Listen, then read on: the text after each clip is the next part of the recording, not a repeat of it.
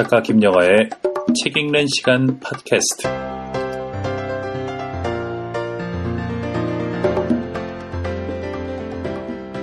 안녕하세요. 김영화입니다. 책 읽는 시간 팟캐스트 오늘 첫 번째 시간인데요. 어, 오늘은 첫 번째 시간인 만큼 이 팟캐스트가 어떻게 진행될 것인지 앞으로 어떤 내용들을 담을 것인지 말씀을 드리려고 합니다. 어, 이 팟캐스트는 아이팟이라든가 이런 mp3 플레이어를 위해서 만들어진 그런 소통의 도구인데요. 어, 아이튠즈를 깔고 계신 분들에게도 해당이 되겠습니다.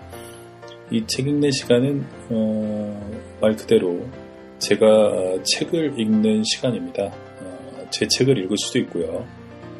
그리고 다른 사람의 책, 제가 최근에 읽고 어, 좋았던 어, 부분이라든가 아니면 책 전체에 대해서 어, 이야기를 나눌 생각입니다. 이 그책 읽는 시간은 공중파도 아니고요. 그리고 무슨 윤리위원회라든가 무슨 뭐 방송통신윤리위원회 이런 데 규정을 전혀 준수하지 않습니다. 어, 이것은 뭐 청소년에게 나가는 것도 아니고요. 그리고 어, 청소년들이 뭐 듣는다고 크게 해로울 것 같지는 않지만 어쨌든 어, 원하는 사람들만 찾아서 듣는 것이기 때문에 제 마음대로 제가 하고 싶은 얘기를 하게 될 것이고요. 어, 그리고 책도 어, 뭐 18세가 뭐 12세가 이런 거 없습니다. 제가 읽고 싶은 책 내용을 읽고 싶은 대로 원문 그대로 읽게 되겠습니다.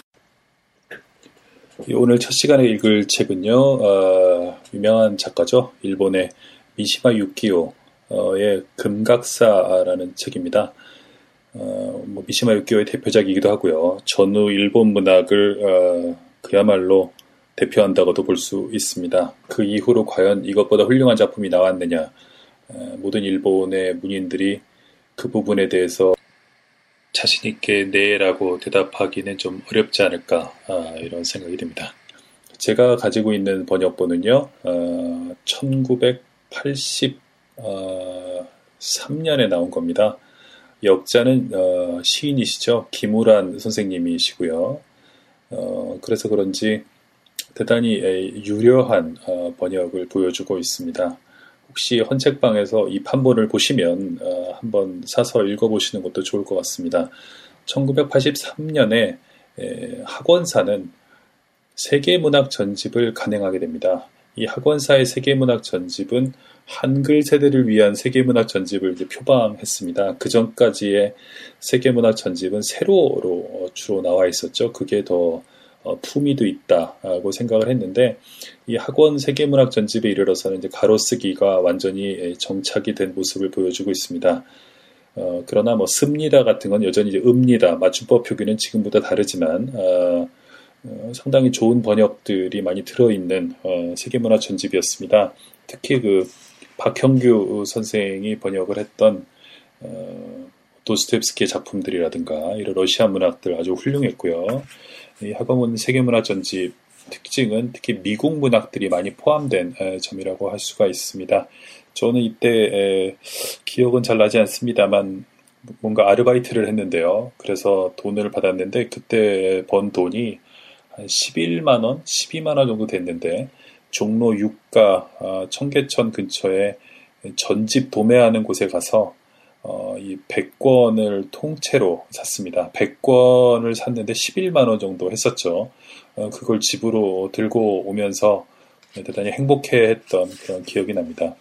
이 미시마 유교의 금각사 어, 뭐 대단히 훌륭한 작품입니다만 이번에 다시 읽어보면서는 어, 뒷부분이 아니라 앞부분에 상당히 작가가 아, 뭐랄까요 복선을 숨겨놨다고 할까요? 이런 독서는 어, 처음에 읽을 때는 잘 알 수 없는 부분인데요. 두 번, 세 번 읽어야 아, 알수 있는 부분이죠.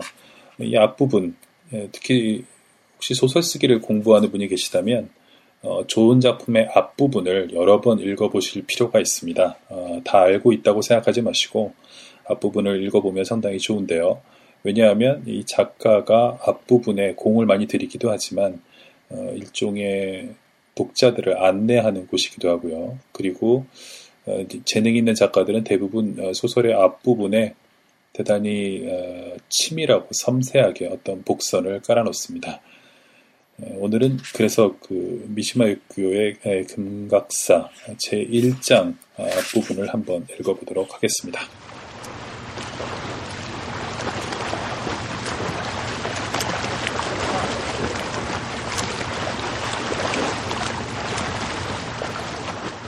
제1장 내가 어릴 때부터 아버지는 자주 금각사 이야기를 들려주었다. 내가 태어난 곳은 마이즈루에서 동북쪽 일본해로 쑥 뻗어나간 아주 쓸쓸한 바닷가 마을이다. 아버지의 고향은 그곳이 아니고 마이즈루 동쪽 교외의 시라쿠였다. 아버지는 주위의 권유로 승적에 올라 바닷가 작은 절의 주지스님이 되었고 거기서 결혼해 나를 낳은 것이다. 절이 있는 나리우 마을 근방에는 내가 다닐 만한 중학교가 없었다.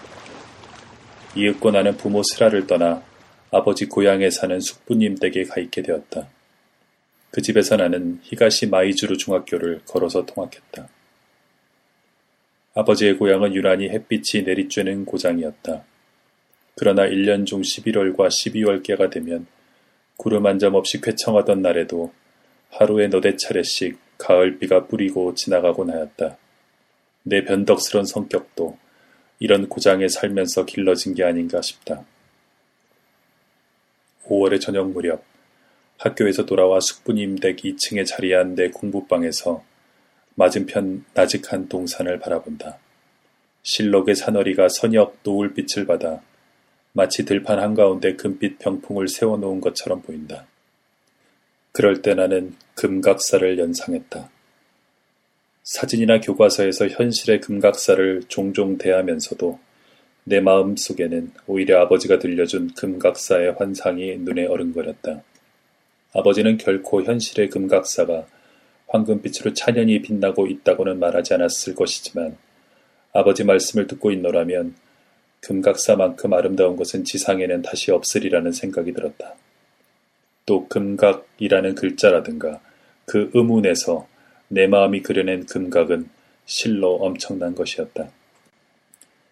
저 멀리 논바닥이 햇살에 반짝이는 걸 보거나 하면 그건 보이지 않는 금각사의 그림자라고 생각했다. 후쿠이현과 이쪽 교토부의 경계를 이룬 요시자카 고개는 바로 동쪽이 된다. 그 고갯마루에서 해가 떠오른다. 그쪽이 실제 교토와는 정반대 방향임에도 불구하고 나는 산골짜기로 퍼져오르는 아침 햇살 속에서 금각사가 아침 하늘에 우뚝 솟아있는 걸 보고 나였다. 이런 식으로 금각사는 여기저기 온갖 곳에 나타났으며 그러면서도 그것을 실제로는 대할 수 없다는 점에서 이 고장에 있다 있는 바다나 매한 가지였다.